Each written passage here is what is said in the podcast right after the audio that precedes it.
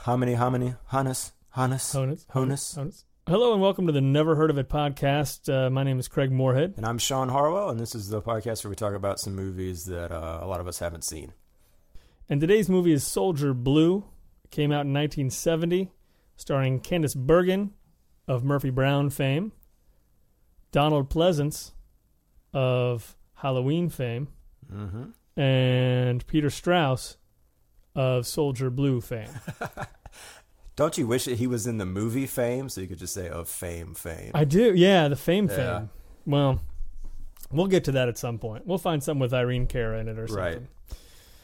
So Soldier Blue is is um, inspired by the events of the 1864 Sand Creek massacre in the Colorado Territory, which was basically uh, a bunch of our uh, cavalry uh, heroes from other westerns in real life decided to you know massacre a ton of Native Americans and rape some of them and just generally behave like uh, horrible horrible people. Sean, you'd never heard of this movie before I mentioned it. What are your thoughts on this uh, now, having seen it?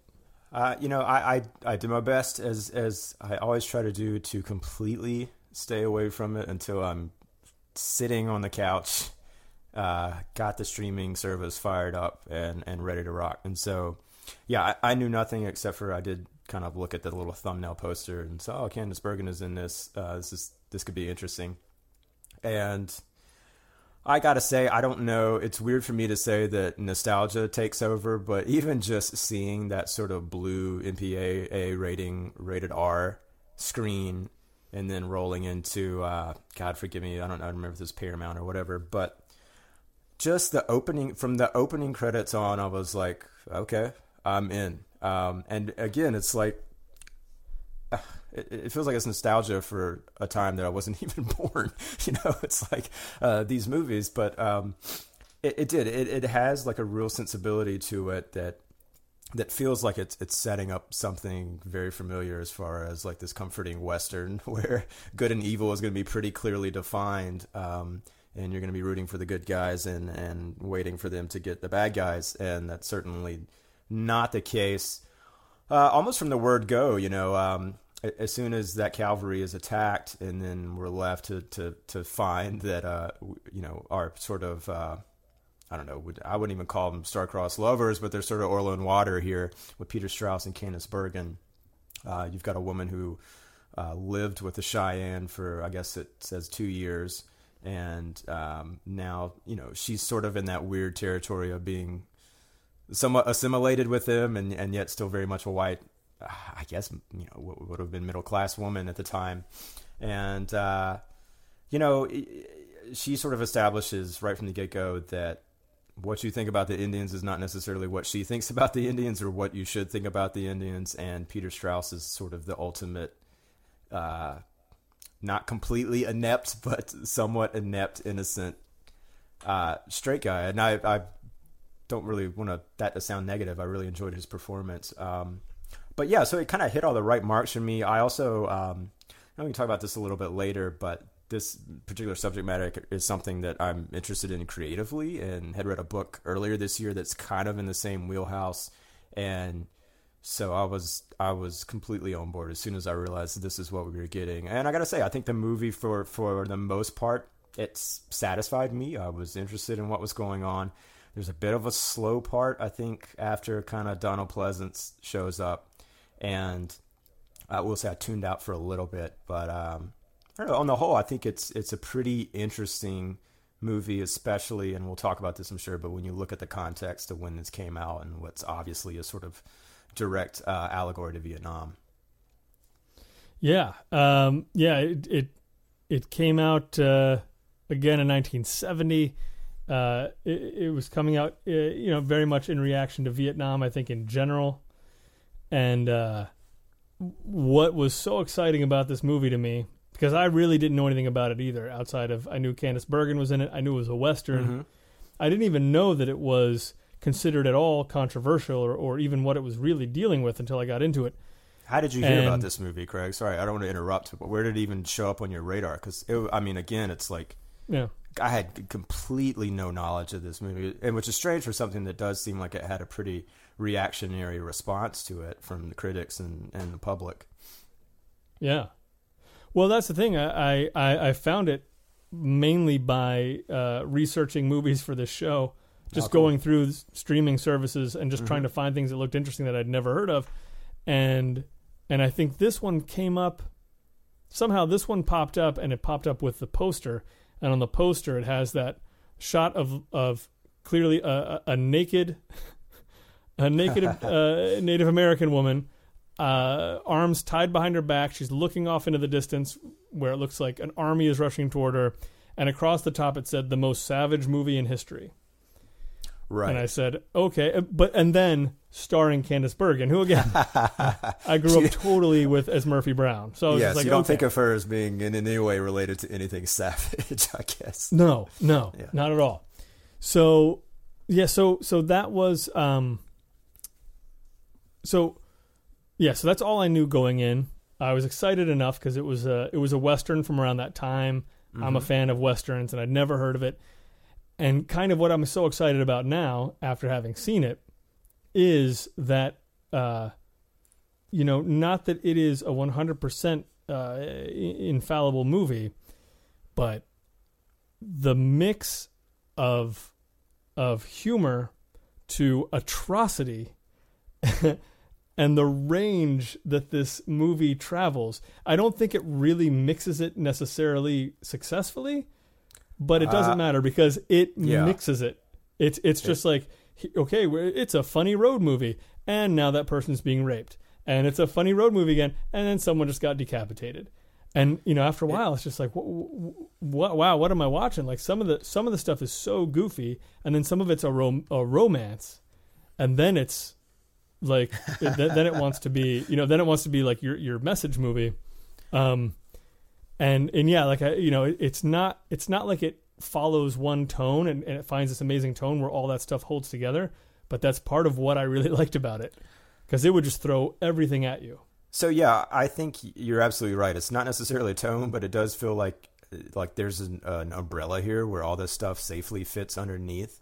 And I, I think a lot of of this is is really driven by Candice Bergen. And you know, I, read another review that was sort of comparing her relationship with Peter Strauss in this movie to somewhat like you know, it's like watching Bogart and Katharine Hepburn in The African Queen, where okay, you've seen this before, where these two people are definitely not on the same wavelength, not on the same pole of uh, of their take on the situation, and yet you sort of know that they're going to have somewhat of a a relationship, a romantic relationship.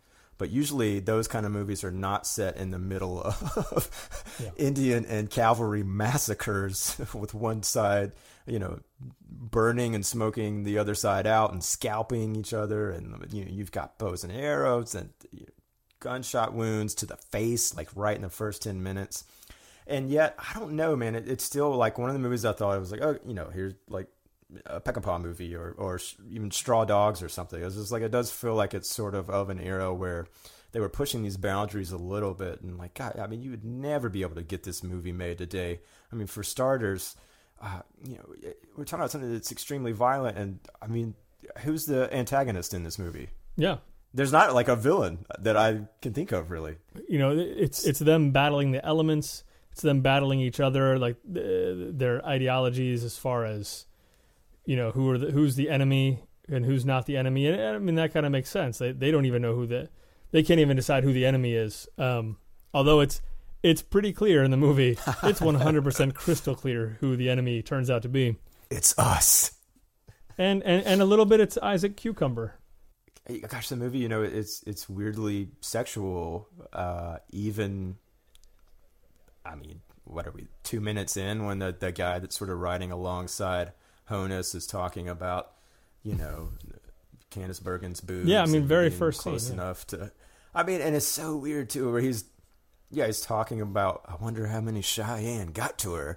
And like, doesn't that kind of turn you on? it's like, oh, Yeah. this is what we're in for. Okay. That is somewhat of a feminist take and, and a historical perspective on this, where, you know, these women that were kind of usually, and I don't even know how crystal clear this was in this particular movie, but like usually, yeah, there are certainly stories of women, white women that were abducted uh, in you know Indian raids, and you know later you know they can either assimilate or just they're basically forced to assimilate to survive, and you know, they get returned to the white world by either rescue or whatever means, and then suddenly the white dudes you know don't want them, they think they're tainted and all this stuff, and and this was. I was surprised by that reaction by the soldier in the beginning because it was somewhat the opposite of that. That he was turned on by the fact that she had been you know, probably raped yeah. by her captors. Um, and then, but again, it's like, you know, you get that, and then, ten, you know, what are we, t- 20 minutes later, and you know, Candice Bergen's character herself is, is playing up the sexuality of, of what she, you know, is doing by pulling off her undergarments and because she's hot and then laying on the ground in such a way that like, yeah. you know it's just she's pelvis first basically against the ground right beside this this poor yeah. soldier who's like trying to keep an air of modesty um, and that again like that only it only snowballs from there with some of that stuff um, Candice Bergen who is uh, perfectly cast for this character because I don't think she could come across as anything but a strong woman character and she is driving this whole thing. Honus is this very broad, pearl clutching prude uh, who just can't believe that there's evil in the world, and you know she's the one mm-hmm. who's who's seen it all, and and that's kind of one of the places where, for me, the movie kind of fights itself, which is okay. Yeah, she's this very strong woman character, but she was kidnapped by the Native Americans, so the Native Americans are not, are certainly not. Yeah uh, a, a feminist utopia. They're still just treating women like property as well. And then she goes back to them, and it's like, no, they're they're great. yes, it's like, but come on, they they kidnapped you. They treated you like like a piece of meat. Th- there are little edges like that that kind of stick out here and there.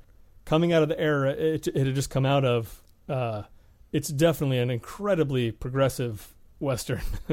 that I think, and and sort of how broad the Honus character was, but yeah, I mean, if you're looking at this as a message movie, which it sort of wants to be by the end of this thing, I mean, in that last, you know, final moments, which we can talk about, but uh, I, I, think you're going to come away with a fairly muddled uh, take uh, from this thing, you know, and actually, I was I was reading what Roger Ebert had to say about this thing. You know, he brings up a really good point too, which is something I think, you know, we're still seeing modern movies learn how to deal with I think maybe most recently with the response to uh, Cameron Crowe's Aloha and Emma Stone being kind of cast as supposedly a somewhat native Hawaiian Asian woman or like a quarter Hawaiian. Anyway, in this movie, at least, yeah, there's definitely some Native American actors in this thing.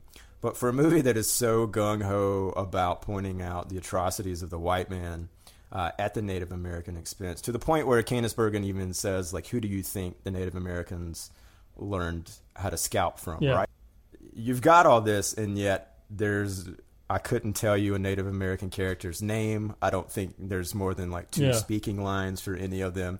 And you know, Roger Ebert had this great thing that he said that you know, for all this is like they they somehow find a way to not get close to the camera, and the hero in these movies still kinds of end up being white, right? Which is is somewhat the same case here. It's like, yeah, you know, uh, Candice Bergen is kind of like the savior of these people, which, you know, again, that's muddling the message. But I'm I'm with you. Like it's still it, it fails, I guess, on that regard. But it, I think it's at least it's raising the issue. at least it's it's it's kind of positing something that's counter uh, a counter argument to yeah. what we've heard for so long. And uh, I don't know. I think I think it's unfortunate that this movie has somewhat kind of fallen off the radar, at least for probably a, a, a, lot of modern dudes like us who watch a lot of movies and still had never heard of this thing. You know, it's unfortunate. I think it should be seen. Yeah, um, and I think it, it helps a lot that, that you know that it's 45 years old going in, uh, because yeah, anything anything like this that came out mm-hmm. now, uh, and I guess you know the argument can be made that even you know watching Dances with Wolves would make you feel a little like not so great. White man's always the hero type thing, but uh, um, with this, you can you can kind of put that baggage down and appreciate how far it, it was actually going. Um, Mm-hmm. You know, in, uh, all of Ebert's points are, are are right on. I mean, that's that's very true. I mean, they don't they it's it's it's a movie talking about the evils of white men who's completely concerned with white men, and that's it. Uh, it's it's really not very concerned with the lives of the actual Native Americans, And we don't have any idea what it's like to live a day in their lives. No. And that may be a bigger problem of the the business of Hollywood, right? I mean, you know, it's it, it's you hate to even suggest that the argument against doing that is well, like who's going to go see that movie, you know?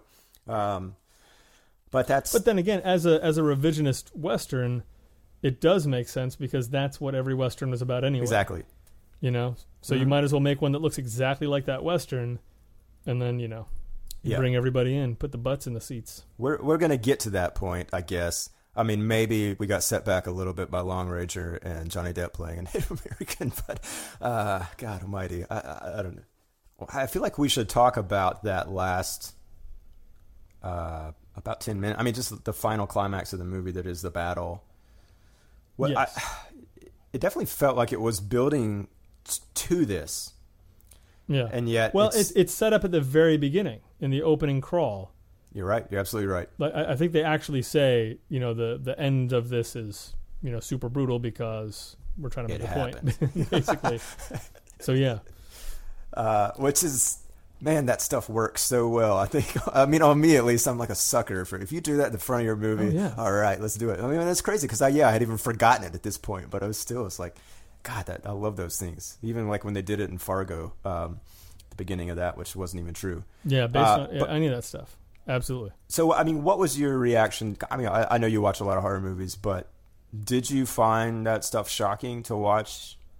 Um, Forty-five years later. Uh, yes, I mean, ye- yes and no. Um, again, I think I think it comes back to how things feel a little mixed up and mismatched. mm-hmm. um, uh, and and and and for the whole massacre at the end, um, a, a, a lot of it was was right on, and and it was it was very intense.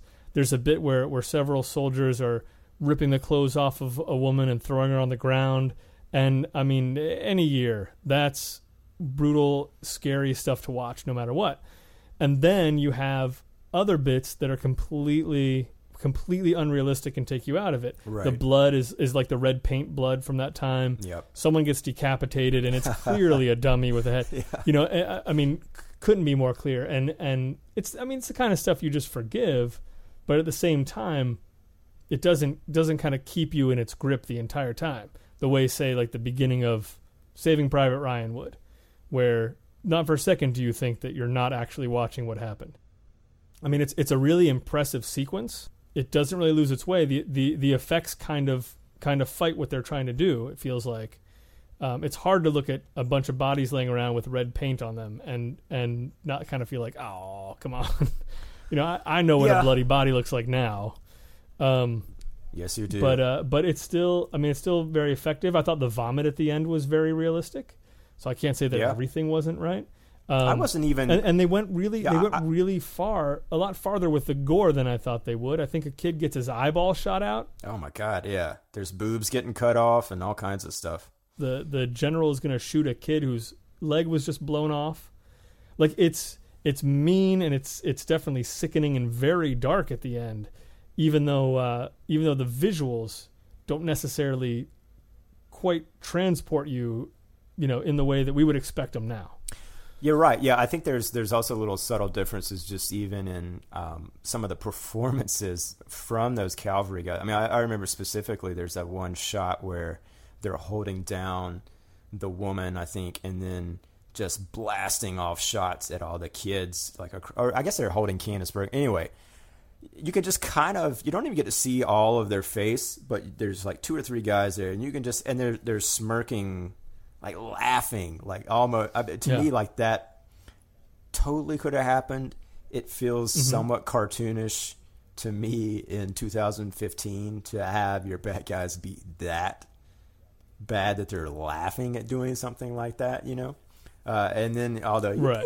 Wahoo," you know, I mean, there's there's some of that like celebrating stuff that I feel like, yeah, that that would be handled a little differently today. But I got to say, the blood didn't really bother me. Uh, and boy, Mhm. there's there's some really impressive stunt work I think in this movie, and and all the horse. I mean, there were so many instances like. Oh my God! They're gonna get ran over by all these horses. Like, get out of the way! I mean, th- there's some really, uh, and part of that I'm sure is just the way they position the camera. And, and part of it might have been because regulations were a lot looser back then. Yeah, especially with animals. Uh, but yeah, yeah, they really went for it. There wasn't a lot of. Uh, they weren't pulling their punches. Yeah, and uh, it it looked good. There was even very early on, I think, in the in the opening battle where uh, you've got Candice Bergen kind of rocking around and jumping here and there and getting out of the way, and I'm sure those were stunt doubles. They looked pretty convincing. Uh, all that stuff. I don't, I don't know. I just I it it stood out to me as being well done in that regard in this movie, which I think a lot of you know, a lot of these other westerns sometimes either a yeah you end up cringing because something bad is happening to the horse, or b it just it doesn't quite have uh, the same sort of dramatic impact that I, I felt like here. So I got to I, I tip my hat to that Yeah. stuff. I mean, I thought there was j- just generally speaking, the action was really well shot. It didn't feel like completely static. Uh, Yeah, you know, but and yet it wasn't so kinetic the way a lot of action is today. Uh, so I, I don't know. It felt like it was, again, it felt like a product of its era in a lot of good ways. yeah. It felt like a step forward. It felt like Mhm. you could see movies taking a bit of a step forward right, Right. there. Yeah. And I wanted to say it was produced by. This may go nowhere, but it was produced by Joseph Levine. He had produced a, a ton of movies back then, and I, I feel like The Graduate was one of the first ones that became something that critics liked.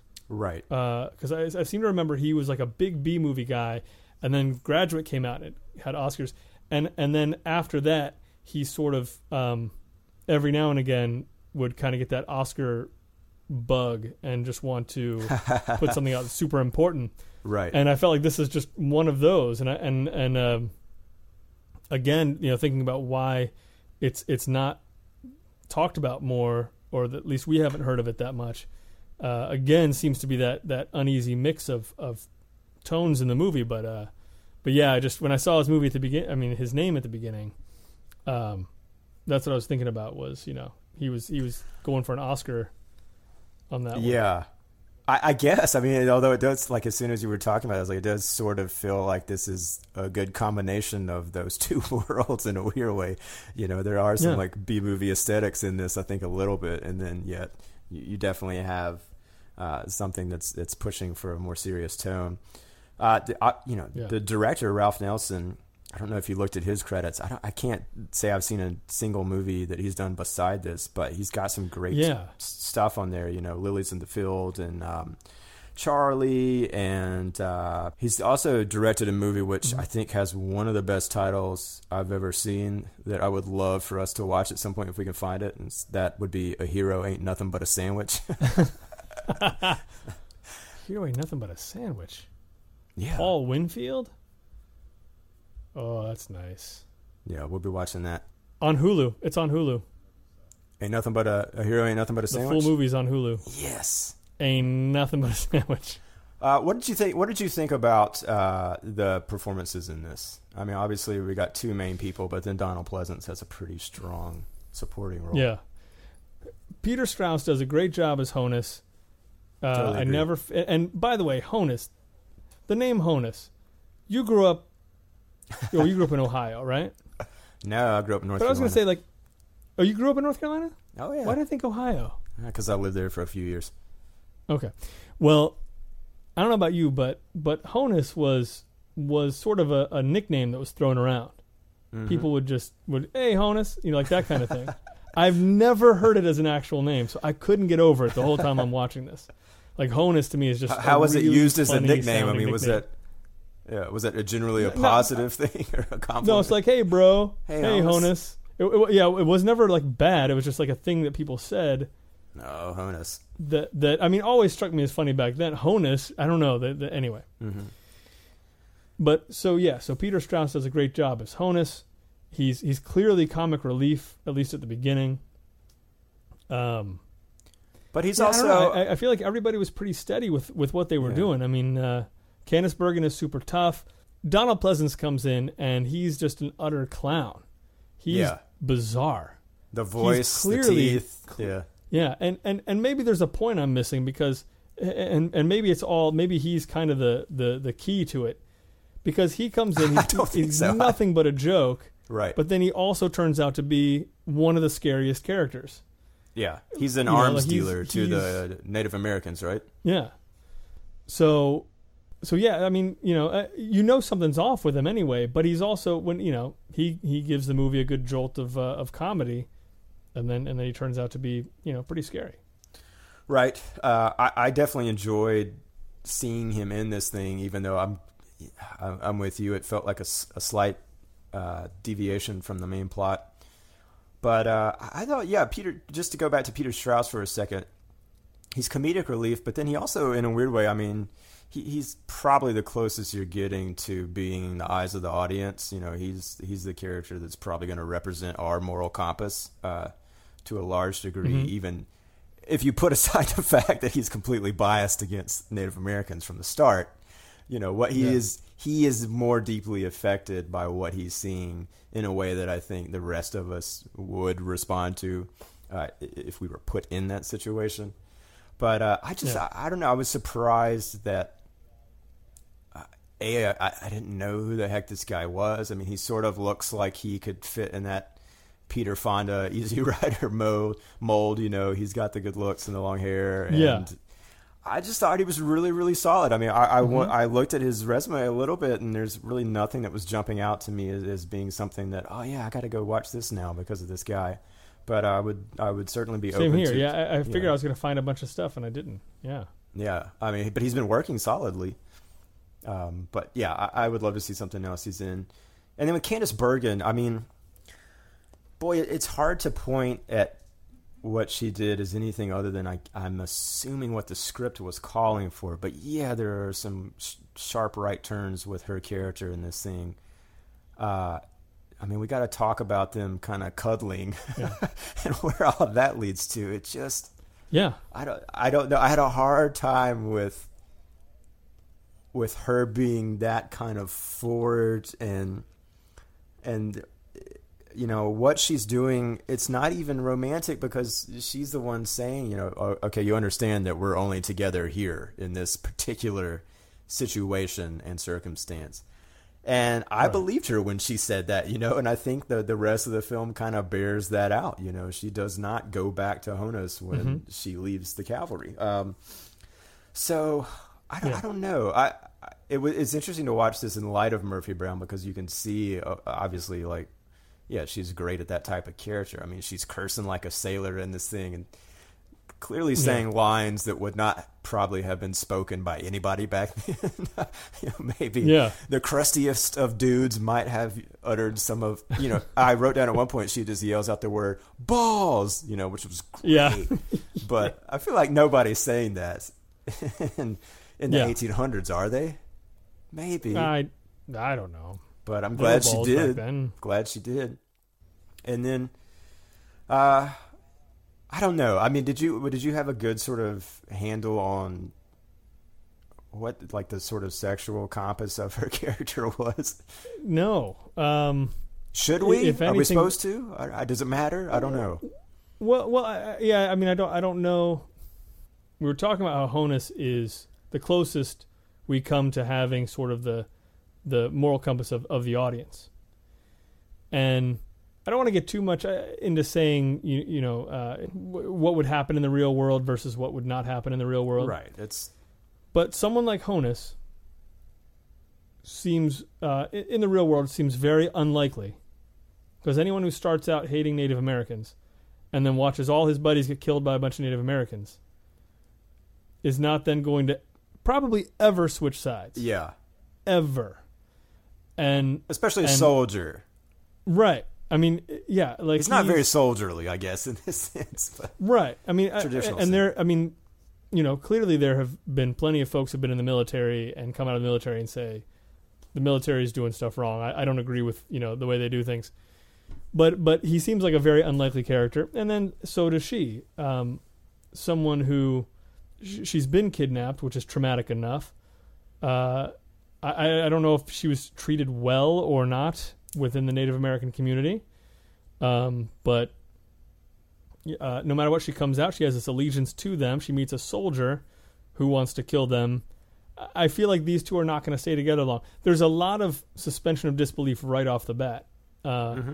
and so I, I guess what I'm, what I'm trying to get to is, as far as why they hook up in a cave later.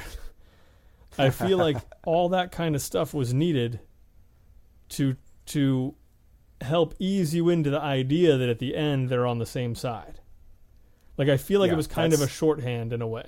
Yeah, I think you're right. You know, um, he did it. He did it partially because uh, there's this girl that he is quote unquote in love with now, which you would not be in love with someone after going through all that stuff. You might have very strong feelings for them, and you would have a shared experience that would be insane. But Yeah. but it's it's kind of like Speed, where yeah, you had this crazy day, Mm-hmm. but you're not in love, as is proven by Speed Two. She's not even with Keanu anymore, right?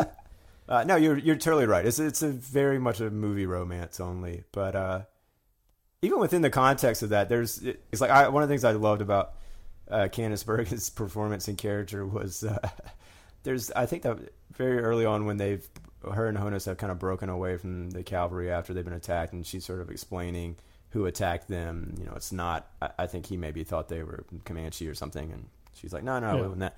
And she's like, it was Spotted Wolf, and he's like, well, how do you know that? She's like, I was married to him. I mean, they're- like the way she delivers that line, it's like she's thinking about it very fondly, and it's just like, Yeah. oh, that's so cool because it, it just it definitely complicates the, the the the situation there, and like, yo, what what would would be your response as a dude hearing a woman say that after this has just happened? Um, so it, it's it is very much a fictionalized romance. I think all the sexual situations are pretty fictionalized as far as anything that would happen in any form of reality.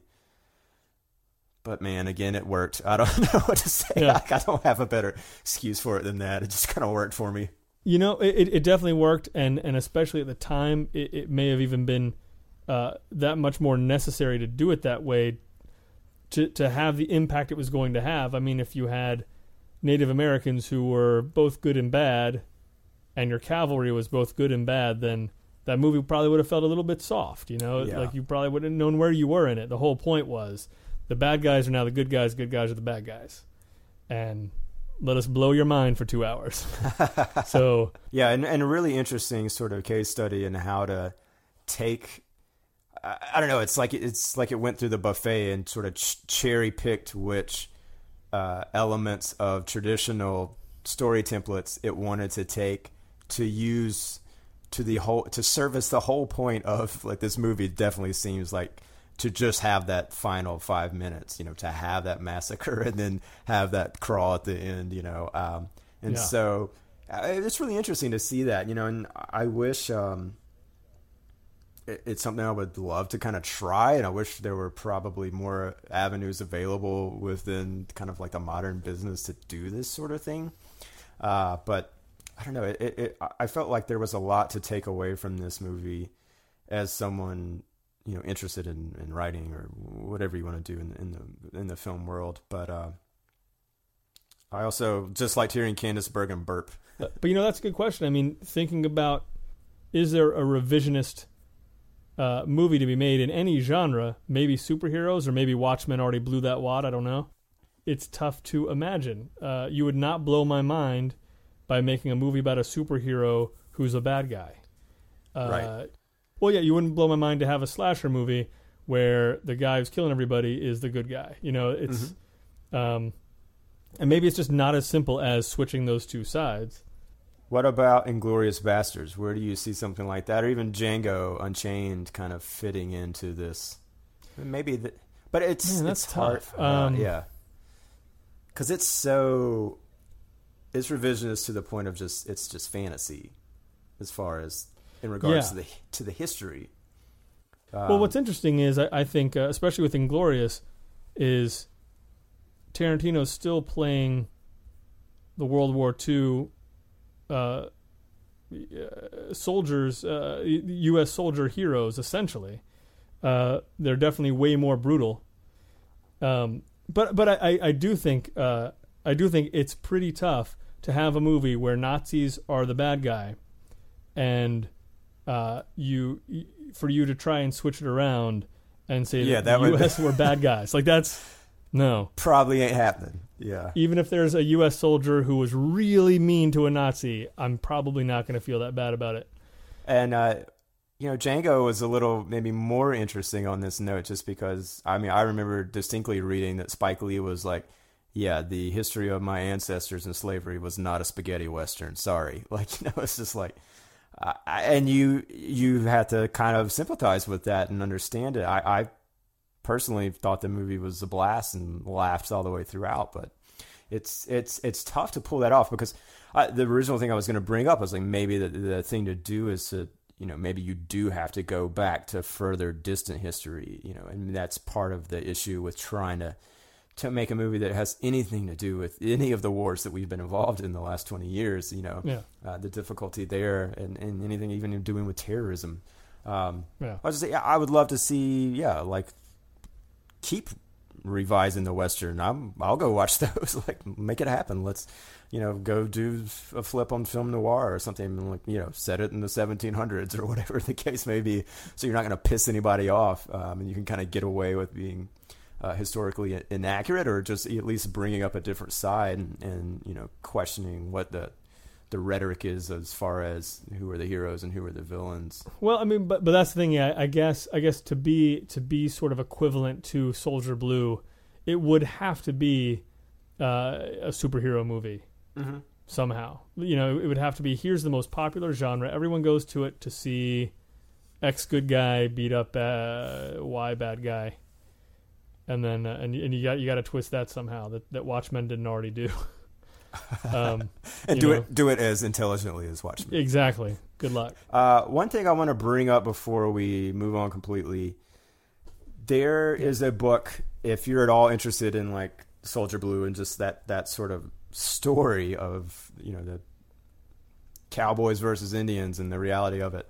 Yeah. Uh, I read a book earlier this year called The Searchers. It was the making of a, an American legend by Glenn Frankel, and it was awesome. It I kind of thought it would just be sort of by the numbers story of John Ford and John Wayne and how that movie got made, but it really is sort of divided into two halves, and the first half deals exclusively with the history that sort of informed that movie, and specifically. Um, it's a well documented woman named Cynthia Ann Parker who was kidnapped by Comanches that the movie sort of is loosely based on.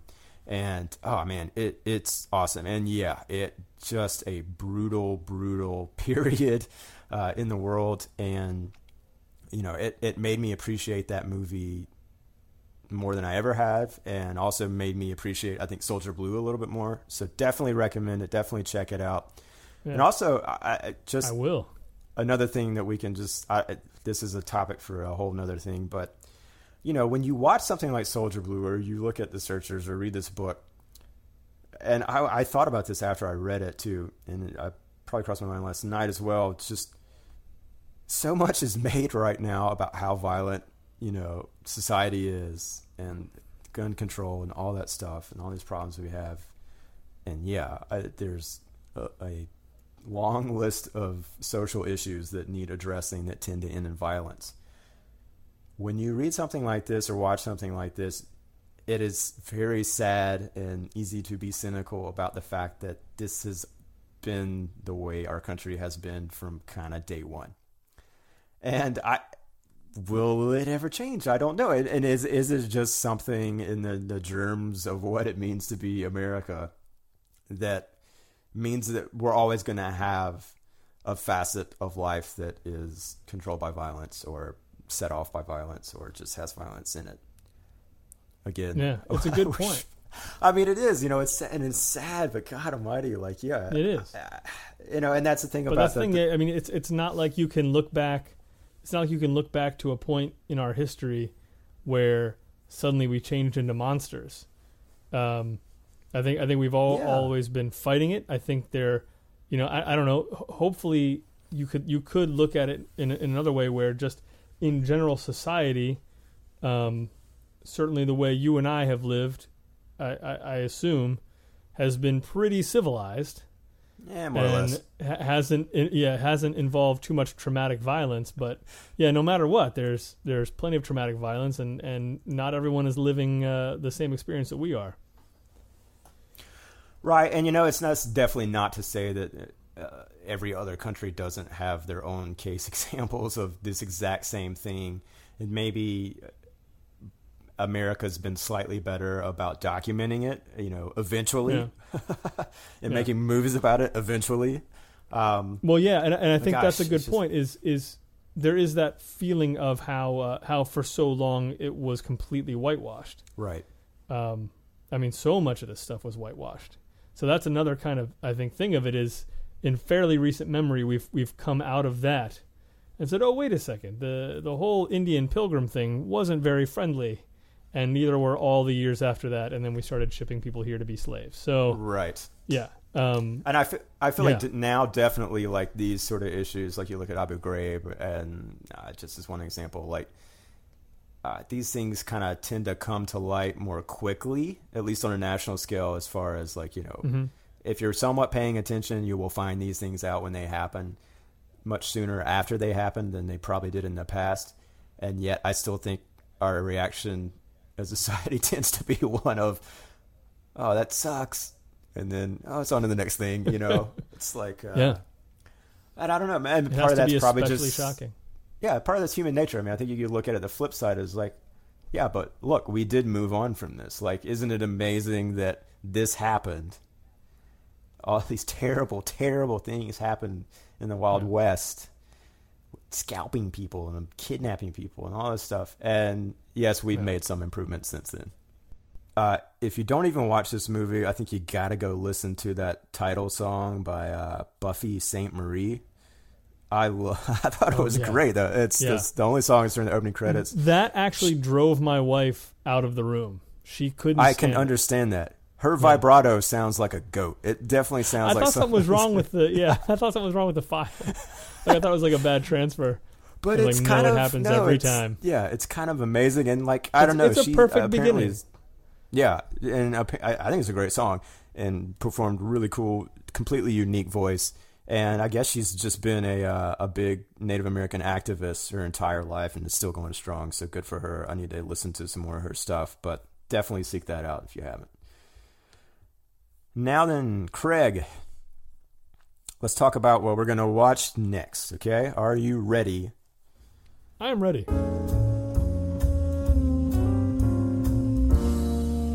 All right, so next week we have our first listener suggested movie.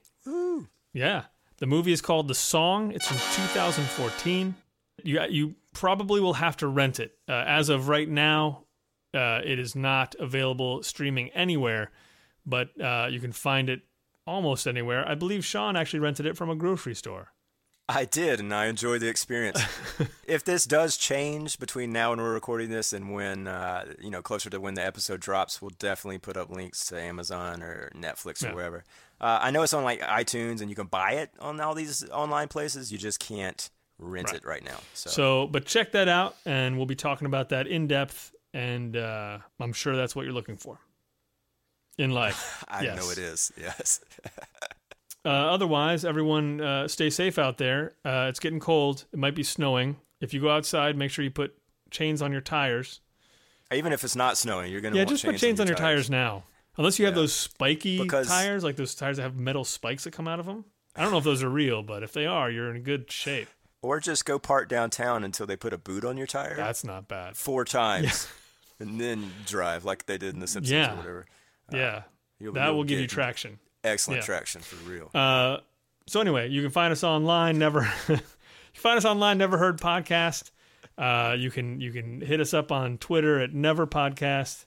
You can hit your Find enemies with your Facebook. fists, but we don't recommend it.